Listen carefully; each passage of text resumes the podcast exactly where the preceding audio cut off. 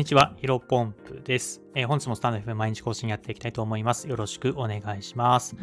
えー、本日のテーマなんですが、スタイフ収益化を狙うならアカウントを作り直した方がいいのでは説、えー、こういったテーマでお話をしていきたいと思います。えー、おとといですね、え、発表、おとといかな合ってますよね。おとといだと思いますけども、えー、発表された収益化、スタンド FM のスタンド FM の、えー、収益化についてお話ししていきたいと思います。もともとね、僕ね、えっ、と、SPP になるために、ものすごく毎日ね、コツコツ配信してたんですね。まあ今も、もちろん今も引き続きコツコツ配信しているんですけども、あのー、SPP になる上で、まあいろんなことがね、言われていて、もちろん一番明確というかね、公表されているのがフォロワー1000人以上、えー、っていうところだったんですけども、まあそれ以外にも、うん、いろいろ言われてたのが、なんかスタイフのね、攻略というか、まあスタンド FM なんか稼げるみたいな、そういった、えー、投稿をすると、まあ SPP になる上であんまりふさわしくないから、審査が落ちてしまうみたいなことをね、えー、なんか、いくつか誰、何人かがね、えっー、ブログかなって記事でまとめていたいたので、僕の中でスタイフの攻略についてはあんまり話さなかったんですね。ただ、まあ今回ね、全員が収益化対象。で、今 SPP ね、ホームページ見たら、あのすでに新規の受付が終了してるってことだったんで、まあ SPP 自体はまだあると思うんですけど、あるっぽいんですけど、あのまあ新たにね、新規受付してないというところで、まあこれからちょっとバンバンスタンド FM の攻略法、まあ僕ね、今まで500回以上更新しておりますので、まあ再生伸び、なんか伸ばすコツとか、うん、あとはもちろんね、えっ、ー、と、メンバーシップとかでやっております。今はちょっと停止しておりますけども、あとはね、ありがたいことに企業スポンサーさんもいただいておりまして、そこら辺の収益化の、なんかノウハウっていうのは、まあ、それなりにあるのかなと思ってたんで、えー、ちょっと今回っていうか、まあ、当分の間はちょっとスタイフ攻略の方を発信して、まあ、どんな感じで、まあ、例えば再生回数にね、えー、如実に出るんだったら、それ一本でやっていこうかなと思っておりますので、まあ、そんな感じでちょっとスタイフの攻略について、ちょっとこれは、えー、今日から話していきたいと思います。えー、ちょっと、前置きがなくなってしまいましたが、本題なんですが、まあ、スタンド FM ね、えー、さっきも言いましたけど、収益化が始まりました。で、僕の方でこれ考えがあるんですけども、うーんと、まあ、スタンド FM、こう、なんか本腰でね、入れてない、まだね、えー、力、例えば、うん、5, 5放送ぐらいとか10放送、10、10回ぐらいね、しかまだ登録してないんだったら、まあ、アカウント作り直した方がいいんじゃないかなと思ってるんですね。まあ、さすがにね、僕はね、500回以上更新しておりますし、まあ、あとはブログとかいろんな SNS で僕の、えー、その、えー、ヒロポンブブログ、あ、ヒロポンブラジオのですね、リンクをあちこちに貼ってるんで、まあ、今更僕の方ではアカウント作り直すっていうのはかなり非効率かなと思うんですけども、まあ、なんかちょっと試しにね、2、3回くらいしかやってないっていう方はね、多分、うん、作り直した方がいいんじゃないかなと思っています。。えー、これなんでかっていうと、えー、今回キャンペーン、うんと、スタンド FM の収益化のキャンペーンが、まあ、主に3つありますと。えー、1つ目は、えー、フォロー、えー、フォロー、えー、スタンド FM の公式の、えー、X ですね。これを、えー、フォローして、えー、リポストすると、まあ、抽選で30名に3000ポイントかな、が当選するっていう形になります。まあ、これは別にアカウント作るか、作り直すか関係ないんですけども、えー、関係あるのが2つ、収益化のキャンペーンで2つありまして、1つが新規ユーザー向け、えー、2つ目が既存ユーザー向けになっています。で、わかりやすいように、まず既存、既存ユーザー向けからお話しするとですね、えー、ちょっと確認しますが、既存ユーザーですと、え、ー、と、8回以上の配信、えー、9月21日から10月18日までの間で8回以上更新、配信すると、還元ポイントが10%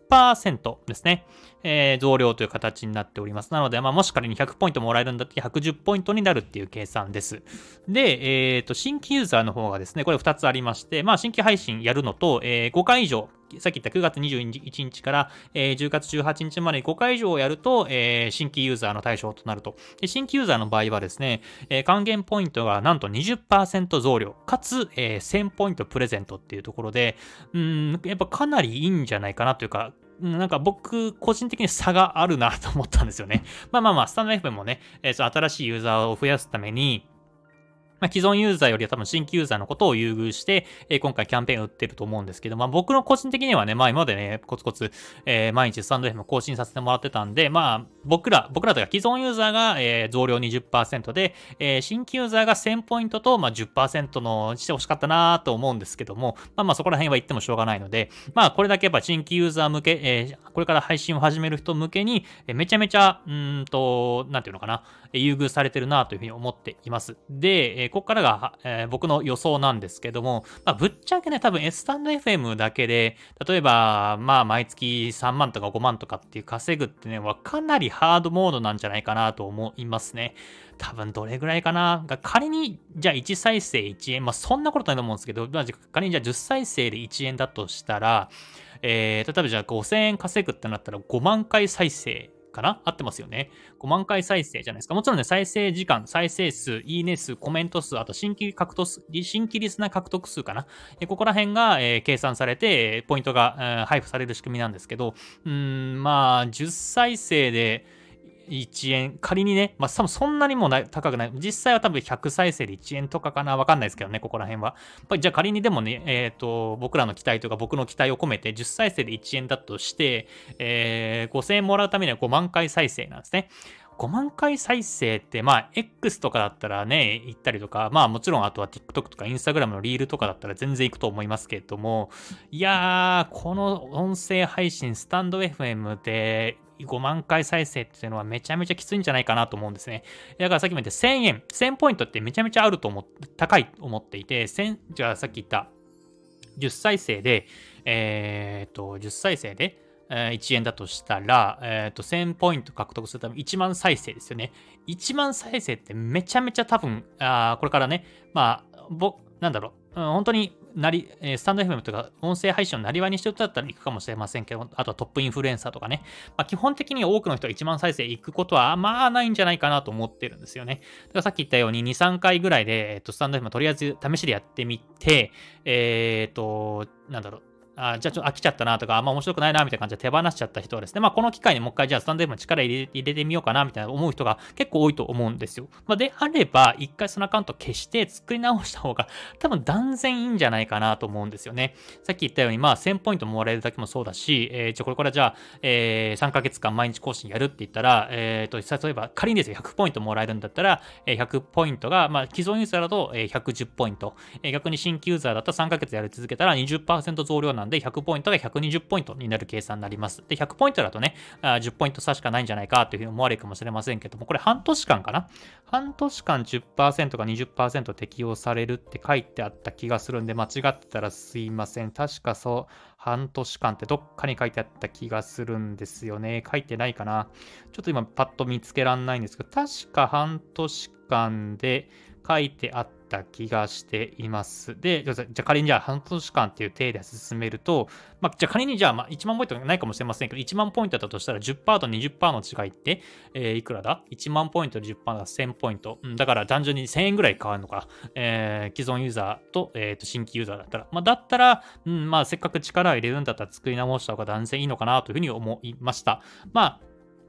なので、ここら辺はね、その新規ユーザーを獲得するためにスタンド FM はかなり力を入れてるなというふうに、えー、思いました。で、まあ今ね、結構昨今というか、あのー、最近言われてますけど、まあ、 Voicy さんがね、まあ、スタンド FM 多分今国内だと2強かなというふうに勝手に思っておりますけども、まあ、スタンド FM さんが、あ Voicy さんがスタンド FM を、ん？じゃあ、 Voicy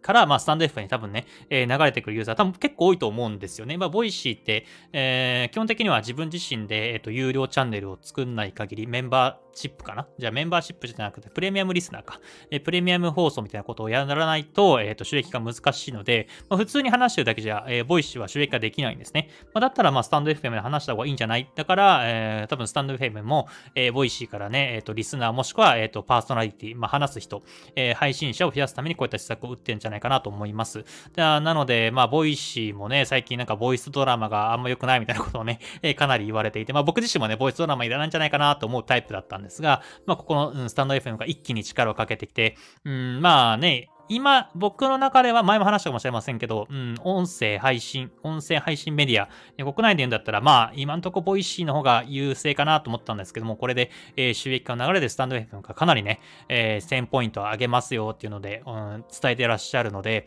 うんうん、まあ、ここら辺は、えー、まあ、僕自身も、えー、音声配信フルコミットしておりますので、えー、動向を見ていきたいなというふうに思っております。で、まあ、あね、繰り返しになりますけども、いくら稼げるかによっても全然変わってくるなと思ってっています。ただまあ僕の予想はさっきも言ったように、えー、そんなね、1再生で仮に1円で5000再生で5000円っていうことはなないんじゃないかな。そんな甘い専門じゃないと、そんな甘いものじゃないと思いますので、うん、これはちょっと様子見たいなと思います。えー、本日の話は以上です。